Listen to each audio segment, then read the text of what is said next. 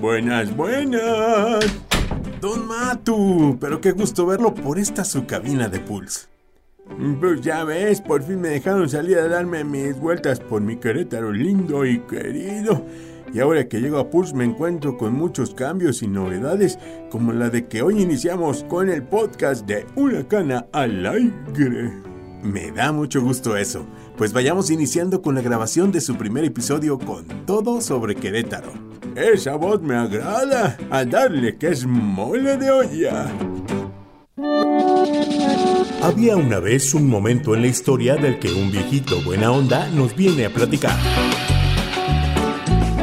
Bienvenidos al podcast de Don Matu, quien viene a echar una cana al aire. Ya me dejaron salir a dar la vuelta al fin. Regresa a Pulse Podcaster con un podcast sobre historia, arte, cultura y todo sobre Querétaro. Una producción de Grupo Vier para Pulse Network Media. Conecta distinto.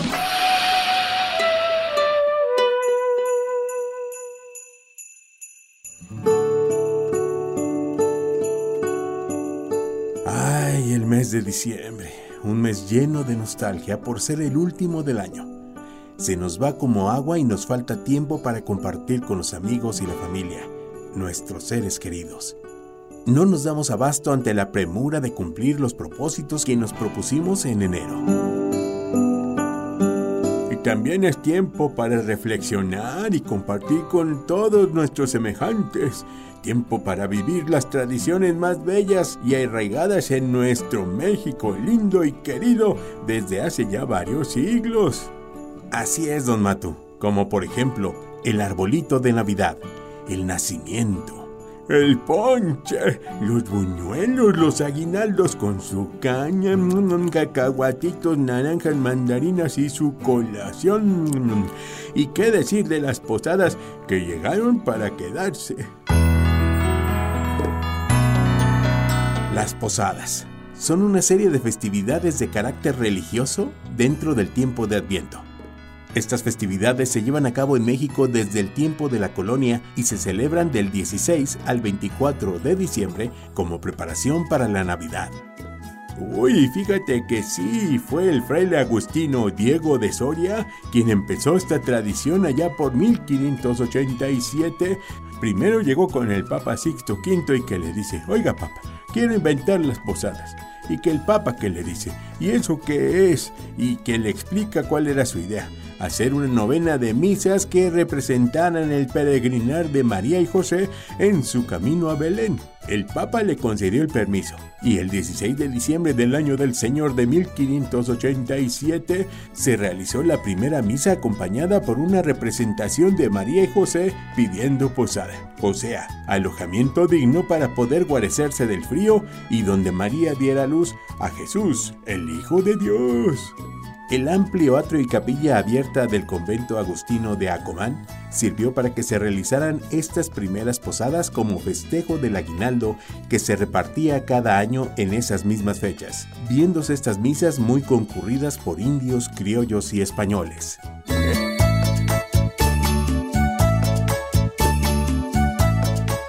Eso sí, como buenos novispanos ya nos gustaba el guateque y la pachanga, así que al final de cada ceremonia se celebraba una pequeña fiesta donde los fieles, vendados de los ojos, golpeaban con un palo una piñata que era una olla de barro llena de fruta y colación, con siete picos en el exterior y cubierta de llamativos papeles de colores.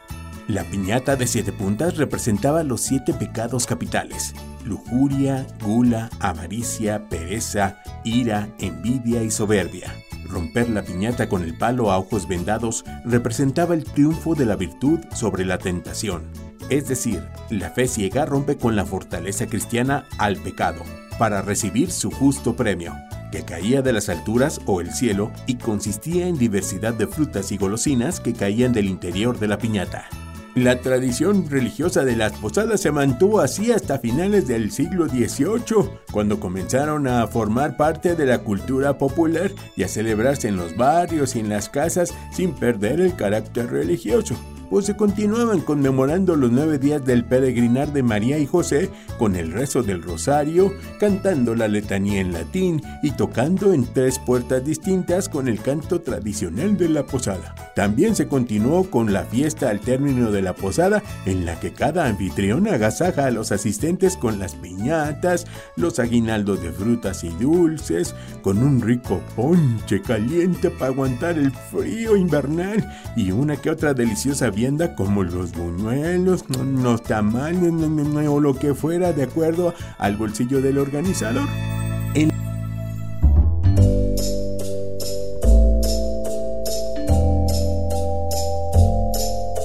Actualidad las posadas han dejado de ser celebraciones de fe para convertirse en simples fiestas prenavideñas, empezando desde los primeros días de diciembre Aprovechando que es el cierre del año, las empresas realizan sus festejos. También encontramos las famosas preposadas o posposadas, gran pretexto para juntarse con los cuates sin sentido religioso o tradicional alguno. Y hablando de las tradiciones, en Querétaro tenemos las más bellas en esta época navideña.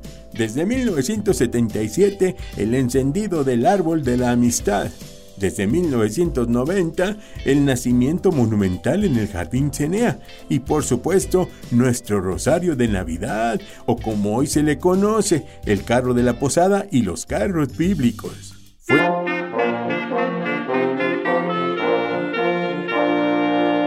año de 1828 en que don José María Sotelo, un popular personaje queretano de la época, de carácter noble y amable que lo hizo un ser querido por propios extraños, él realizó a las puertas de su casa el primer novenario o rosario de Navidad, al que asistieron las autoridades políticas y religiosas, así como los vecinos del barrio.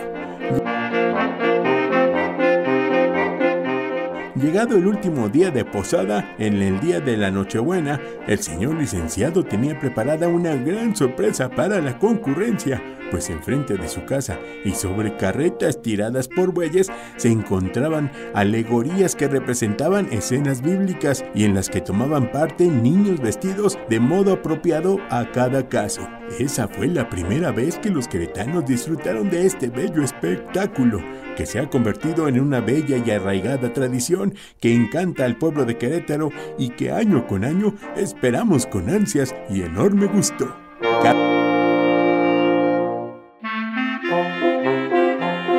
Cada diciembre, a partir del día 16, los queretanos se congregan en el centro de la ciudad a escuchar los cantos de los angelitos que acompañan a María y José en su camino a Belén, con el recorrido del carro de la posada para cerrar el día 24 con el recorrido de los carros bíblicos, que ya no son guiados por bueyes o mulas, sino por un tractor que jala la plataforma adornada de acuerdo a distintos pasajes bíblicos en los que los pequeños cantan y bailan el tema del pasaje, acompañados por una pequeña banda de música con instrumentos de viento, y a pie un contingente de actores que anuncian el carro siguiente, animan al público y lo van contagiando de la alegría de la temporada. Estas son las bellas tradiciones navideñas de nuestro México.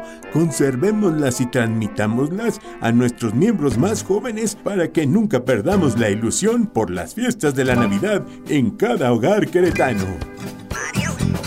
Gracias por escuchar Una Cana al Aire con Don Mato. Ya me voy a chopear unos deliciosos churros con chocolatito. No olvides seguirnos en las redes sociales de Pulse Network Media y leernos en el blog de www.pulse.com.mx. Esta es una producción de Miguel Olvera y Grupo Vier para Pulse Network Media. Conecta distinto.